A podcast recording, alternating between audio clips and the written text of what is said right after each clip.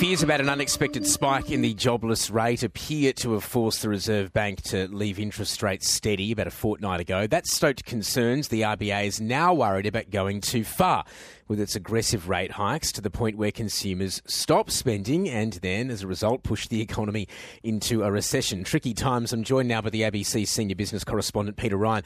Uh, Peter, good morning to you. Just how concerned does the Reserve Bank seem to be, I guess, about the impact of 12 rate rises since May last year? Well, uh, good morning, Tom. Yes, this comes from the minutes uh, from the Reserve Bank's uh, last board meeting on July the 4th. Buried towards the end, where I always look, there's the argument about the need to leave the cash rate on hold at 4.1% because of concerns about the likely impact or the most likely impact on the so far pretty resilient jobs market.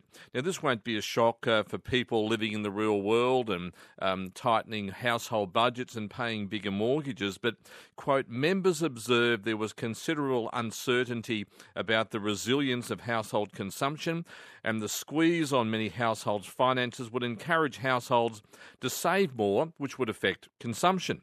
And if that was to occur, the demand for labour would then slow and the unemployment rate would likely rise beyond the rate required to ensure inflation returns to that target. Now, decoding all of this, the RBA board's concerned or pretty worried that another rate hike, or maybe more this year, might be a bit of an overreach, and the cost of getting inflation back down to the 2 to 3% target band would be a big rise in the jobless rate, which would mean hundreds of thousands of people out of work. So this just shows just how uh, tricky it is to calibrate the economy with, with rates and worries about people losing their work. So does this mean the rate hikes are over for now at least, given that risk, as we've discussed, of going too far? Well, I'd never say never, but reading between the lines of the minutes, board members won the argument that another hike uh, on July the 4th, a fortnight ago, would be a dangerous overreach, especially now that the evidence of those 12 rate hikes be- is becoming very plain. The economy's slowing, and we now have official forecasts showing the economy might be stalling by the end of the year. Now, this doesn't mean there won't be more rate rises because the losing argument was was that yes, inflation is falling, those rate hikes are working, but it's still high at 5.6%. And underlying inflation, which strips out food, fuel, vegetables, etc., is still high at 6.4%. So that means that inflation could well be entrenched. That's, what's, that's what they're worried about. And we're also seeing signs that the housing correction is over and property prices are rising. Um, there's services inflation still high there. And right at the end of the minutes, uh, the Reserve Bank Governor Philip Lowe, who'll be moving on in September, said that the, they're prepared to do whatever it takes to tame inflation. How would the incoming RBA Governor Michelle Bullock be looking at this, though, given that rising risk of a lot of people losing their jobs if that slowdown, Peter, is not managed properly? Well, just like uh, Philip Lowe, who Michelle Bullock replaces in te- September, she's an inflation hawk and is familiar with this very blunt tool of interest rates to push inflation down. And as we've mentioned here, Michelle Bullock said about three weeks back that the jobless rate might need to rise to 4.5%. That's up from the current 3.6% to get inflation back down to that 2 to 3% band.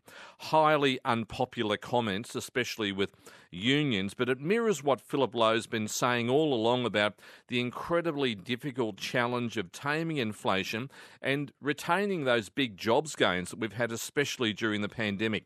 Now, we'll be getting an update on the official jobless rate for June tomorrow, and that will be a very big factor in whether the RBA needs to keep rates steady or decides it does need to press the rates button again now rather than leaving it a bit later. Can I just get your views on another story that's making, well, not only headlines here over the last day, but now global headlines as well as we've been hearing this morning? Daniel Andrews' decision to pull the plug on the Commonwealth Games in Victoria in 2026. Uh, you know, do you have a view on that, Peter? What sort of damage could that do to Victoria's reputation and also Australia more broadly, our reputation? Well, Tom, as you know, this is a huge story. I was speaking on the BBC World Service last night about the implications, so it's gone all around the world. And as someone who's spent years living in Melbourne, Victoria sees itself not just as Australia's sporting capital, but the world's sporting capital, especially in Melbourne, uh, uh where sport, especially AFL, is intertwined between uh, business and society. The first thing you get asked when you go to Melbourne is, you know, what footy side yeah, do you support? What footy side, yeah. And, and I recall this huge rivalry between in Victoria, New South Wales, and Queensland to host these kind of major events, especially when Jeff Kennett was Premier, but also under Labor Premiers Steve Bracks and John Brumby up against those powerhouse premiers like Queensland's Peter Beattie, mm. who was very aggressive about these things. But really, this all comes down to finances.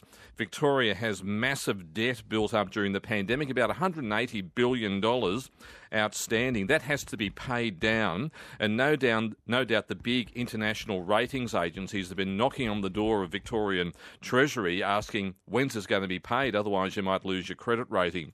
So whether this is worries about a budget blowout, $2.6 billion to maybe $7 billion is an exaggeration or a sophisticated uh, bargaining ploy from Daniel Andrews, we don't know. But no doubt Daniel Andrews' lawyers are busily unravelling a lot of contracts for work already underway and probably even things like TV rights. And one thing's for certain that there's going to be a, a big compensation bill as uh, Victoria steps away from this.